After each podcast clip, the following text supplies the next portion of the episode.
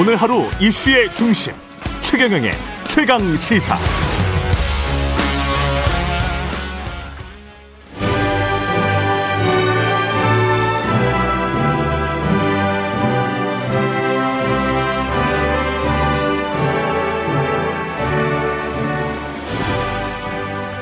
네, 전국의 가장 뜨거운 현안을 여야 의원 두 분과 이야기 나눠보는 최고의 정치.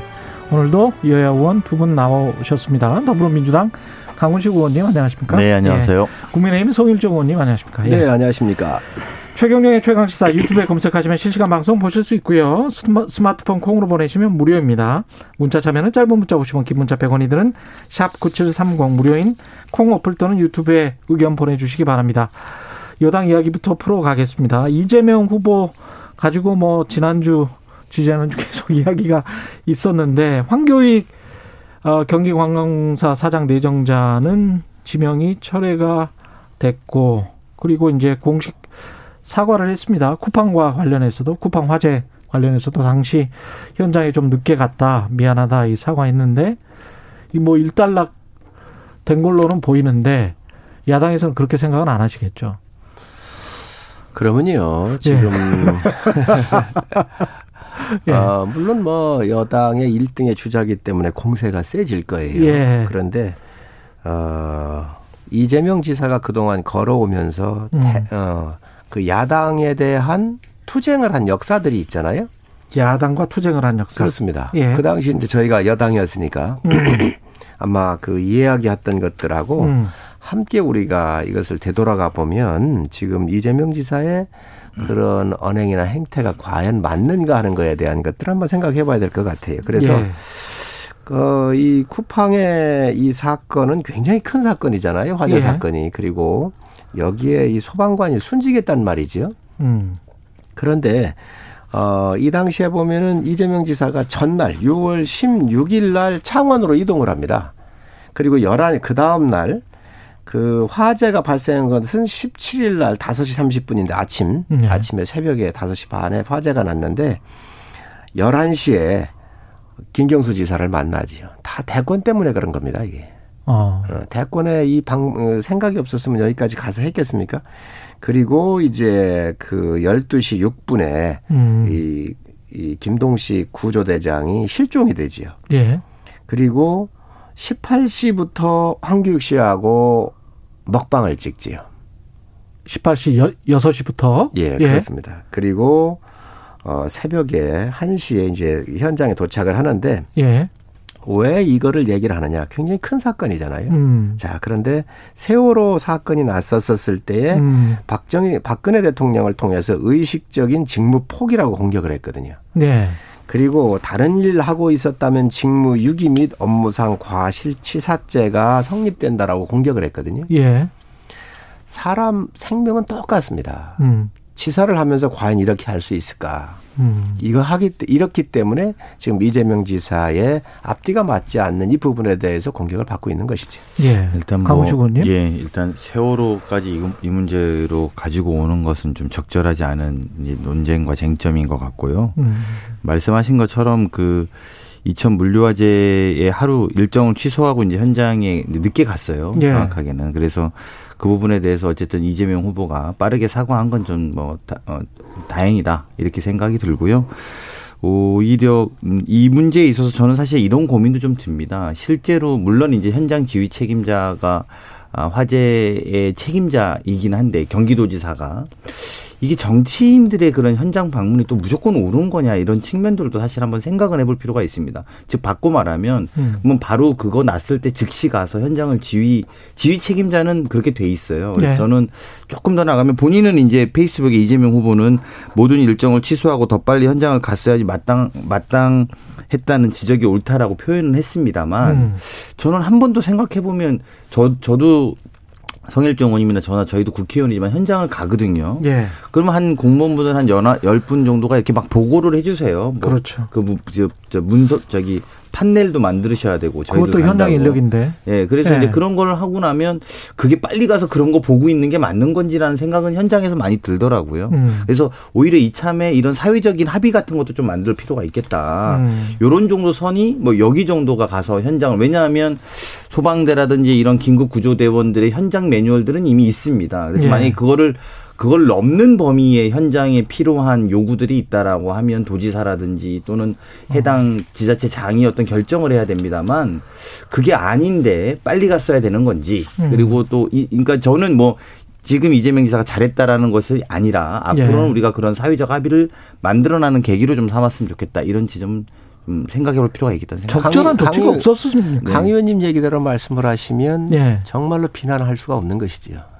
아니 세, 세월호도 세월호도 그 똑같습니다. 상황은 재난이라고 하는 것은 세월호랑 세월호랑 하면 안 되는 것 같고 그이 문제는 여쭤보고 싶은 게 경기도지사가 당시 경기도지사가 적절한 조치가 없었나요? 사례와 관련해서? 아, 그럼 없었던 거죠. 아. 자, 문제는 공직자의 자세예요. 예. 왜 세월호 상황에서 박근혜 대통령이 비난을 받았을까? 그렇잖아요. 박 대통령이 할 일이 없었습니다. 예. 해상인데 뭘 알겠습니까? 아무것도 할 일이 없었어요. 단지 빨리 조치를 하고 구조하고 뭐 이것밖에 할 수가 없었을 거예요. 그러나 그 공직자가 그 현장에 대해서 장악을 하고 관심을 가지고 정말 어떻게 있는지에서 챙기고 할 때에 이 밑에 있는 하부 조직이 움직인다는 것이지요. 이 여기에 이 사건 또한 구조대장이 실종이 됐는데 아니 경기 관광공사에 내장했던 황구이 황교익 씨하고 희희낙낙거리면서 먹방 찍고 있었습니다. 이걸 국민이 받아들일 수 있습니까? 정서의 문제이긴 해요. 그러나 음, 이러한 그. 위중한 재난적 상황이 왔었을 때 음. 대통령을 비롯해서 공직자는 현장에 위치하면서 자기가 할 수 있는 모든 조치를 다 해야 합니다. 이게 그 현장을 방치하거나 뭐 뛰어들어 가지고 하라고는 이야기가 아니라 현장에 꼭 뭐 있어야 된다 이것보다도 공직자로서의 자세를 얘기하는 것이에요. 의원님 저는 음. 또 순직하신 소방관에 우리가 애도하고 또 그분에 대해서 분노하는 것은 동의할 수 있습니다만 300명이 넘는 우리 어린아이가 죽은 세월호 사건하고 그리고 그 과정에서의 국가의 무기력함을 보여준 그 사건하고 이 사건을 같이 놓고 이야기하는 건 굉장히 부적절하다고 제가 한 번 더 말씀드리고 싶고요. 그건 적절하지 않은 지적입니다. 그리고 그런 거에 있어서 박근혜 대통령의 무기력증이 전 국민의 분노를 여기에 이용하려는 것 자체가 저는 더 적절하지 않다고 저는 분명히 말씀드리겠습니다. 어, 이 문제에 대해서 이 문제에 대해서 저는 물론 그 순직하신 소방관이라든지 음. 또 그런 사후에 대해 처리 문제에 대해서 경기도지사가 적절하냐 적절하지 않았냐의 처신에 대한 문제를 지적할 수는 있다고 봅니다. 하지만 우리가 비유할 것이 있고 비교할 것이 있고 안 할 것이 있다라고 저는 분명히 말씀드리고 싶다고 다시 한번 말씀드리고요. 네. 그리고 이 문제를 오히려 저는 좀 더 그 성 앞으로 우리가 미래를 놓고 생각해 보면 그런 지자체 장이 이런 사건과 이런 이런 일들이 발행 발생됐을 때 음. 어디까지 현장 지휘를 어떻게 해야 되는지 사회적 합의를 만들어내는 것이 전더 미래지향적으로 옳다. 저는 이렇게 생각이 듭니다. 아니 비교를 하지 말라고 얘기하는 것 자체가 어불성설이에요. 왜 그러냐면 세월호 사건이든 재난은 똑같은 겁니다. 바다에서 나오든 육상에서 나오든 사람이 많든 적든 그에 대한 이 공직자의 자세를 국민한테 보여주는 이 일을 추진하고 있는 그 자세를 지적하는 것이지요. 예. 지금 사건을 비교하자고 하는 게 아니잖아요. 육상이든 해상이든 똑같잖아요. 재난에 대해서는. 그러면 그 지사는 예. 그 당시에 책임자는 어찌 해야 되는가? 아니 세월호 사건 났을 때 지금 민주당이 얼마나 공격을 했습니까? 무슨 음. 구슬 했느니 그 무슨 시술을 했느니 별의별 걸 가지고 공격을 했잖아. 있지도 않았었던 사실을 문제는 여기에 먹방을 했다고 하는 거예요. 이거는 아니, 지금 대통령이 좀 늦게 일어나신 거는 사실이잖아요. 아 잘못됐지요. 그렇기 때문에 비난받는 겁니다. 자 그런데 그런데 여기에 보고를 받고도 예. 먹방을 하면서 희희낙낙한 것이지요. 이거는 지금 야당의 문제가 아니라 여당 내부에서도 예. 주자들이 제기하는 문제 아닙니까? 그거에 대해서는 분명히 알겠습니다. 이재명 지사가 예. 책임 있게 사과도 늦은 거예요. 이거 여론이 밀리니까 이제 사과를 한 거잖아요. 저는 아주 굉장히 잘못됐다고 생각하는데 강 의원님이야 자당의 후보니까 보호를 하셔야지요. 충분히 그 마음은 이해하지만 알겠습니다. 공직자의 자세로서는 분명히 문제 있다고 생각을 합니다. 두 분 다 그 충청권이어서 이런 그 질문 드리는 게 아주 적절할 것 같은데 지금 관련해서 하태경 후보도 아예 수도 이전을 국민투표하자 이런 이야기를 하고 있고 여당 후보들의 국회 이전이랄지 행정수도 이전은 사실은 굉장히 오래된 이야기인 것 같고요. 그 어떻게 좀 수렴되는 그런 분위기도 있는 것 같습니다. 충청 지역으로 최소 중간 지점이라면 수도 이전이 아니고 행정 수도 이전 정도는 여야가 거의 비슷하게 나오는 지금 상황 아니에요? 후보들이 어떻게 보세요? 뭐 우리 여당이 먼저 하시죠. 두 충청권 의원분들의 생각은 어떠십니까? 이 제가 보기에 곰곰이 읽어 보니까 비슷한 느낌으로 지금 말씀들을 다 하셔서 이게 뭐 당장은 저희가 세종의 국회의사당 두는 문제가 아마 이제 운영에서 논의가 돼야 될 거예요. 예. 당장은 이게 저는 성일종 의원님은 안 그럴 거라고 봅니다만 국민의힘이 좀 적극적으로 협조해야 된다고 봅니다. 그러니까 음. 즉 바꿔 말하면 세종시 이전 문제가 아직까지 행정수도 완성이라는 문제가 아직까지 논의되는 게 저는 참 지리, 지리하다라고 봅니다. 음. 그리고 왜 지리했는지는 국민들이 알 거라고 보고요. 예. 특히 좀 더 나가서 국가균형 발전이라는 측면에서 봤을 때 우리가 그런 정도의 기능 하나를 어, 지역 지방의 주가의 중심에다 옮기자는 것이 이렇게 지난하게 진행되는 것이 좀 오히려 진행되는 것이 문제라고 보고요. 오히려 과감한 이전을 야당도 좀 협조해서 음. 빨리 진행되는 것이 옳다 저는 이렇게 봅니다. 어 저희는 뭐 이거 저 어, 분원을 내는 거 반대하지 않습니다. 아, 분명히 말씀을 네. 드리지만 됩니까, 자 분명히 말씀을 드리지만 네. 문제는 이 사실 자체가 아, 정치적인 목적을 가지고 시작을 했기 때문에 여러 가지 국민적 동의가 하나로 모아지기는 어려웠잖아요. 네. 그리고 마치 충청도가 말이에요. 세종시를 하나 해주면 충청도민이 마음이 풀리고 표를 얻는다고 생각하는데 저는 그거 굉장히 잘못했다고 생각을 해요. 아니 그런 게 오히려 아니에요. 충청도라고 하는 것은 나라를 망쳤던 이런 이런 어려웠던 시절에 일어났던 지역이 충청도잖아요. 예. 지금 이 정권이 뭐 문제를 많이 일으키고 나라를 다 붕괴시켜 놓고 나서 지금 와가지고 마치 이것을 야당이 안 해주는 것처럼 얘기를 하지만 우리 원내대표가 이야기를 하셨어요. 네. 아, 우리 반대하지 않는다. 제가 또 운영위에 있지만 반대 안 할 겁니다. 자, 그런데 되겠네요, 문제는 여기 뭐냐, 네. 뭐냐면 청와대가 갈 거냐 말 거냐가 더 중요하잖아요. 음. 그렇잖아요. 네. 이 청와대 가는 문제가 굉장히 어려워요. 그러면 청와대 갈 건지 안 갈 건지 여당이 얘기를 하십시오. 그걸 얘기를 하시라고요. 네. 음. 뭐 하면 되죠. 네. 그리고 국회의원은 두 분은 다 찬성을 네, 하시는 네. 그럼 다행이네요. 네. 네. 아니 제가 지난 초선 때 이 문제가 야당의 반대로 협조되지 않아서 통과가 안 됐었거든요. 그러니까 음. 오늘 이번에 이 그러니까 제 그때 국토위원이었고 이게 국토교통위원회 안건으로 올라와서 음. 실제로 예산을 세우는데 그때 뭐 이해찬 당대표 시절이었습니다. 예. 근데 이해찬 예산이다, 뭐 당대표 예산이다 이러면서 야단이 반발하고 국회의사당 세우는 예산을 안 세우다가 이게 2, 3년 전에서 오늘 이제 또 운영이 올라올 텐데요. 예. 뭐 야당이 반대하지 않다니까 그럼 다행스럽게 통과될 거라고 보고요. 예. 말씀대로 저는 뭐 개인적인 생각입니다만 청와대도 옮겨가서 음. 좀 행정부의 기능이 같이 좀 내려가는 것도 향후에 검토해 봐야 된다고 생각합니다. 그렇죠. 그렇게 생각하시는 의원들도 많은 것 같고. 네. 수도라고 하는 것은 이제 그 큰 틀에서 봐야지요. 역사성도 봐야 되고 여러 가지를 봐야 되는데 예.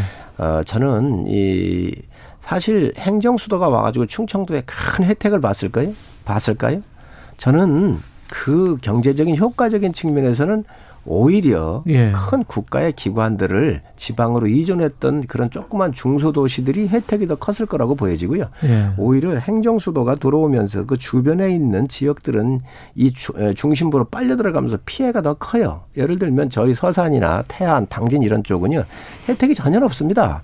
그렇기 때문에 그 예. 홍성에 예. 그 혁신 도시 해달라고 했었던 그런 부분도 있는데 예. 사실 이런 것들은 정치적인 욕심에서 이게 출발할 것이 아니라 국토의 진정한 그 효율적 배분을 하는 측면에서 음. 이게 전 이루어졌어야 되고 이루어졌어야 한다고 생각을 하는데 음. 이것이 계속 이제 미뤄지고 했었던 그런 부분들은 이 수도의 상징성 문제, 청와대의 문제라고 생각을 합니다. 그렇군요.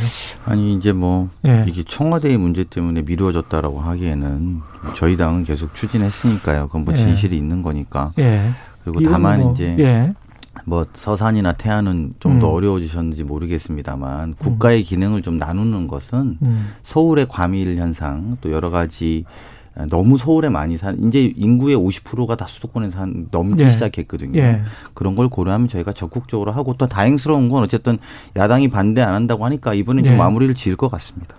국민의힘 이슈로 넘어가 봐야 될 것 같은데요. 일단 그 가장 최근의 이슈는 윤석열 캠프의 민영삼 국민통합특보가 SNS에 이준석 대표를 향해서 대표 사퇴 후에 유승민 캠프로 가서 본인 마음대로 하든지 아니면 대표적 유지하면서 대선 때까지 무건 수행을 하든지 둘 중 하나를 선택해야 된다라고 말했다가 어, 해촉이 됐습니다.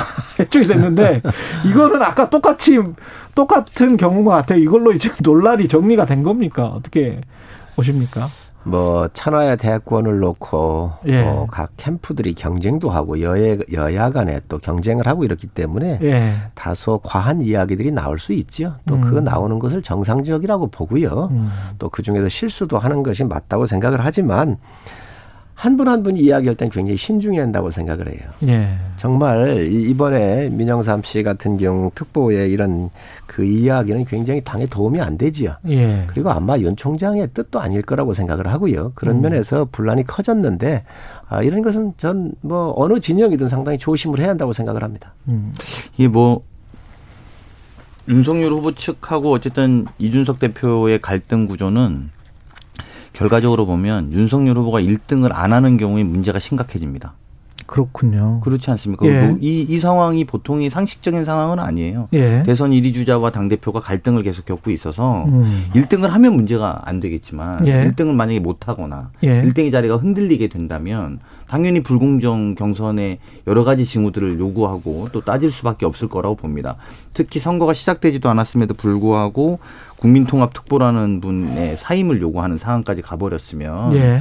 이건 좀 더 더 갈 거라고 보고요. 음. 그리고 특히나 뭐 제가 알기로는 1위 후보 건의로 토론이 취소된 걸로 알고 있는데 음. 근데 그러면 나머지 향후에 12명 후보에도 이제 일일이 똑같은 공정성의 문제들로 요구들을 답변해야 될 거예요. 음. 그렇지 않으면 뭐 1위는 되고 2위는 안 되고 1위는 되고 3위는 안 되고 이런 상황들이 벌어질 거거든요. 제가 아. 경선기획단장으로서 보는 걱정되는 우려 사항들은 그래서 결국 불공정 경선의 쟁점들이 생길 것이다. 음. 그렇지 않으면 그냥 뻔한 1위가 1위 하는 경선이 될 것이다. 저는 이렇게 생각합니다. 지금 강연 이게 저, 저희 내부 음. 사정을 음. 잘 몰라서 그래요. 네. 전에도 한번 말씀을 드렸지만 이 경선준비위원회는 이제 수명이 다 했잖아요. 예. 원래 이 경선준비위원회는 내부용이었습니다. 외부 예. 주자들은 고려 안 하고 내부 음. 주자들의 경쟁력을 배가시키기 위해서 어떻게 하면 좀 높여볼까 하는 음. 이 측면에서 시작을 하다가 보니까 원래 여기에서 나오는 경선관리위원회에서 정책 토론회는 외부 주자들이 대상이 아니었어요. 그런데 네. 그 사이에 일찍 입당을 한 거지요. 그러다 보니 이분들이 참여해야 되느냐 말해야 되느냐. 그래서 저희가 이야기를 분명히 했습니다. 참여 안 해도 괜찮다. 그러니까 다른 후보들이 뭐라 하겠어요. 왜 참여 안 하느냐. 음. 실력이 없어서 참여 안 하느냐. 이런 공격을 또 한 거예요. 그러다가 보니까 이제 불거지고 커졌는데 그에 대한 봉합이 이제 비전 발표로 좀 조정했고 음. 이제 선거관리위원회가 떠가지고 만들어져서 시작을 하게 되면 아마 그런 그 오해의 소지는 해소가 될 거로 보여집니다. 근데 선거관리위원장을 누구냐에 두고 선거관리위원장을 누구냐 누구로 선임하느냐에 두고 또 갈등이 빚어질 수도 있을 것 같은 게 서병수 뭐 경준위원장은 안 된다는 식으로 분명히 그 김재원 최고위원은 이야기를 했단 말이죠. 그리고 최고위원회 갈등이 조금 있는 것 같아요. 그러니까 이준석 대표의 생각과 최고위원들 생각이 좀 다른 것 같고 그런 상황에서 후보들이 추천이 되면 최고위에서 다뤄서 최고위에서 선임을 할 거란 말이죠. 그러면 누가 만약에 되면 지금 말 나오는 무슨 정홍원, 김항식, 무슨 김병준 이런 사람들이 말이 나오면 그 사람이 알고 보니 누구랑 언제 만났다더라. 뭐 아, 서로 어떻게 친한다더라. 뭐 이런 이야기가 또 나오면 또 불공정성 논란이 일어나지 않습니까? 뭐 누구든 만날 수 있는 거 아닌가요? 난 전 그런 걸 가지고 문제 예. 삼으면 안 되고 예. 그분이 갖고 있고 또 살아온 철학 이러한 베이스에서 저희가 아, 선관위 위원장을 모시고 올것 같은데 예. 제가 봤을 때는 사전에 조율을 해서 하기 때문에 큰 문제는 없지 않겠나 보여집니다. 음. 옆에서 보시기는 잘 될 것 같습니까? 잘 안 돼야 좋아하시죠. 아니, 아니, 아니. 서로 간에 뭐. 뭐. 저는 뭐. 예. 예. 역선택 그 방지 조항 경선 룰 관련해서도 좀 이야기가 있었는데 이거는 서울시장 후보 뽑았던 것처럼 그냥 국민 경선 국민투표 100% 이쪽으로 가는 겁니까? 어떻게 되는 겁니까 이거는? 사실 이 부분에 대한 것들은 감론을박이 있습니다. 아 그래요? 예, 그렇습니다. 예. 미국에서도 보면은 역선택 방지를 위해서 비교적 같은 날 다 이렇게 하잖아요. 예. 이제 그렇게 하고 그러는데 어, 저희 여론조사 기관들의 전문가들 이야기를 다 들었습니다. 음. 전에 경선준비위원회에서. 예. 그때 볼 때는 어 비교적 아주 미미하기 때문에 큰 의미가 없다 이런 말씀을 하시고요. 음. 지금 또 이제 그런 문제를 제기를 할수 제기를 하고 계신데 이것들은 아마 좀 더 논의를 좀 한번 해봐야 되겠다. 음. 음, 또 선거관리위원회가 만들어지면 예. 경선관리위원회에서 선거관리위원회로 넘긴 것은 어쨌든 큰 영향이 없기 때문에 그냥 오픈하고 가자라고는 입장을 넘겼는데 예. 선관위에서 넘어가면 예. 아마 주자들의 이야기를 좀 더 경청 어, 들어서 더 전문가들의 의견이 예, 한번 참고해서 결정하지 않겠나 생각을 합니다. 그 성원님 그 정홍원 전 총리로 내정됐다 선관위원장이 이거 보도가 나왔네요. 예, 저도 보도는 봤습니다. 예. 그러나 아직 그 최고의 최고 회의가 열리질 않았고요. 않았기 때문에 어, 또 인사라고 하는 것은 뭐 수시로 최종적으로 결정돼 봐야 되니까 어. 저도 뉴스는 봤는데 예. 아직 제가 들은 바는 없습니다. 예, 확답 못 해 주시는 상황이고 그 김동연 전 경제부총리 관련해서는 그 대선 출마 선언식을 가졌습니다. 가졌고 충북 음성에서 가졌어요. 또 그리고 이분이 신당 창당을 할까 아니면 다른 쪽이랑 연합할까? 근데 신당 창당으로 가는 것 같고 이분은 어떻게 봐야 됩니까? 우선 스토리가 있고 예. 어, 또 경제 전문가고 예. 어, 여러 가지 측면에서 굉장히 주목을 받으시는 분이시지요. 음. 그런데 지향점이 음. 여든 야든 세력을 교체하자고 하는 거잖아요. 예, 전부 다 교체하자. 예, 세력 예. 교체를 하는데 저는 그 지향점에서는 조금 의견이 있다고 생각을 합니다. 음. 세력을 교체하려고 하면 언제 해야 되느냐? 국회의원 선거 때 해야죠. 아. 그렇지 않습니까? 예. 그런데 지금은 세력을 교체할 시기가 아니고 대통령을 뽑는 거예요. 세력을 교체할 수 있는 힘 있는 사람이 누구냐, 대한민국을 바꿀 수 있는 사람이 누구냐, 그게 대상이 본인이 될 수 있어요. 음. 그렇기 때문에 저는 그 방법론적인 측면에서는 좀 이견이 있습니다. 음. 그러나 이 대한민국을 놓고 고민해 오셨던 여러 가치들에 대해서는 굉장히 공감을 하고 예. 또 훌륭한 자원이신데 예. 프랑스 같은 경우는 마크롱이 총선을 해서 세력을 교체했지 않습니까? 그랬죠. 그 이 정치 세력 교체는 총선을 통해서만이 가능하다. 아, 지금 대선은 어.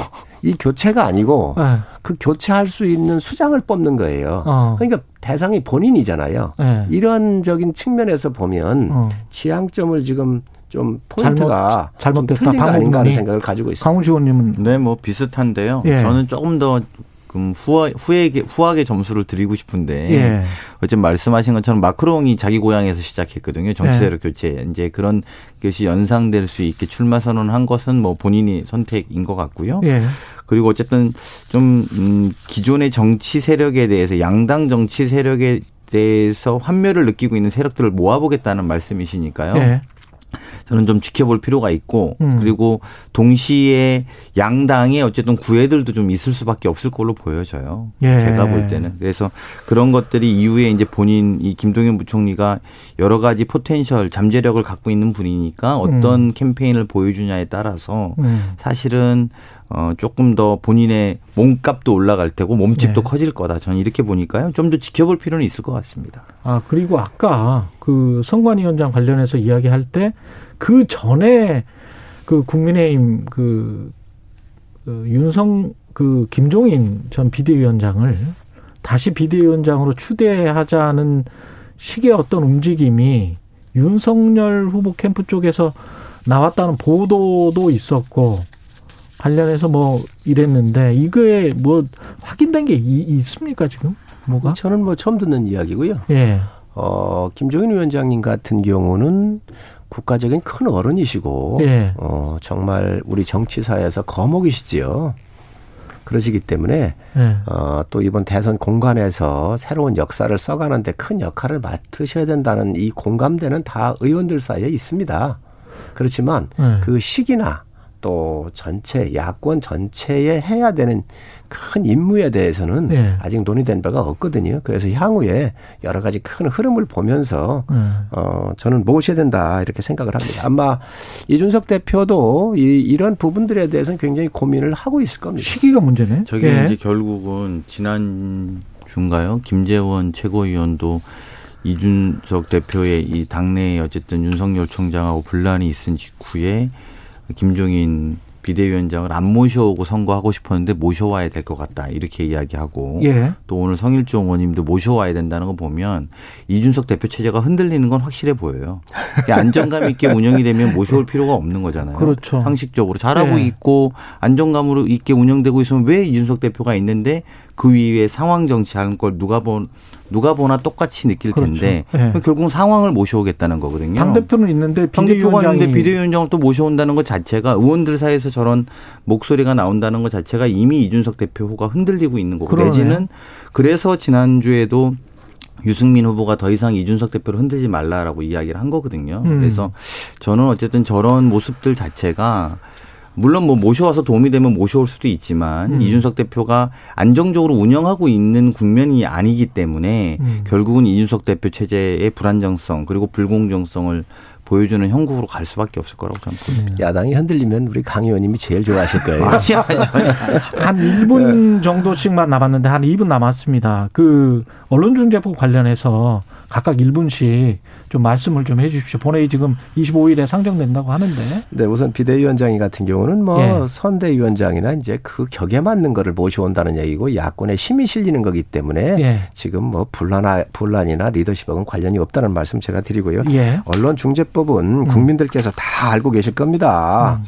정권 유지하려고 안 하면 이거 왜 하겠습니까? 아, 정권 유지용 그렇습니다. 예. 언론들이 언론인들 언론인들을 비롯해서 세계 언론 이 연맹에서도 다 반대라고 세계 역사상 유례 없는 일들을 왜 하겠습니까? 저는 민주당이 말이지요.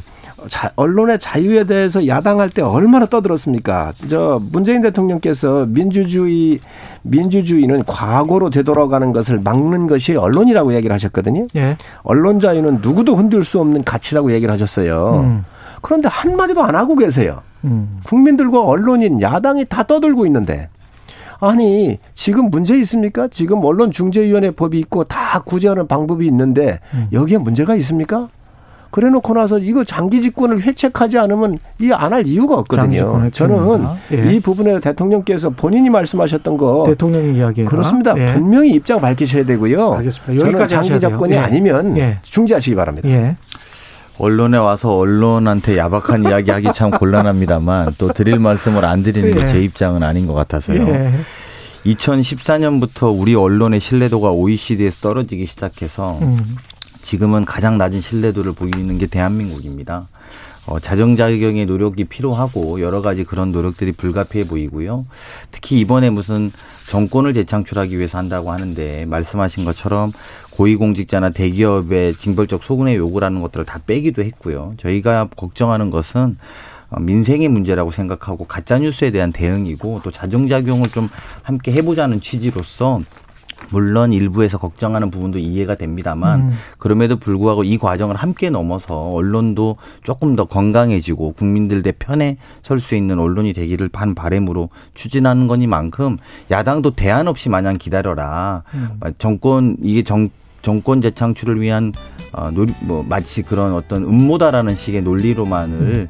이걸 막을 것이 아니라 함께 좀 테이블에 와서 호응하고 조응했으면 좋겠습니다. 최고의 정치 국민의힘 성일정 의원 더불어민주당 강훈식 의원이었습니다. 고맙습니다. 네, 감사합니다. KBS 라디오 최경련의 최강시사 2부는 여기까지입니다.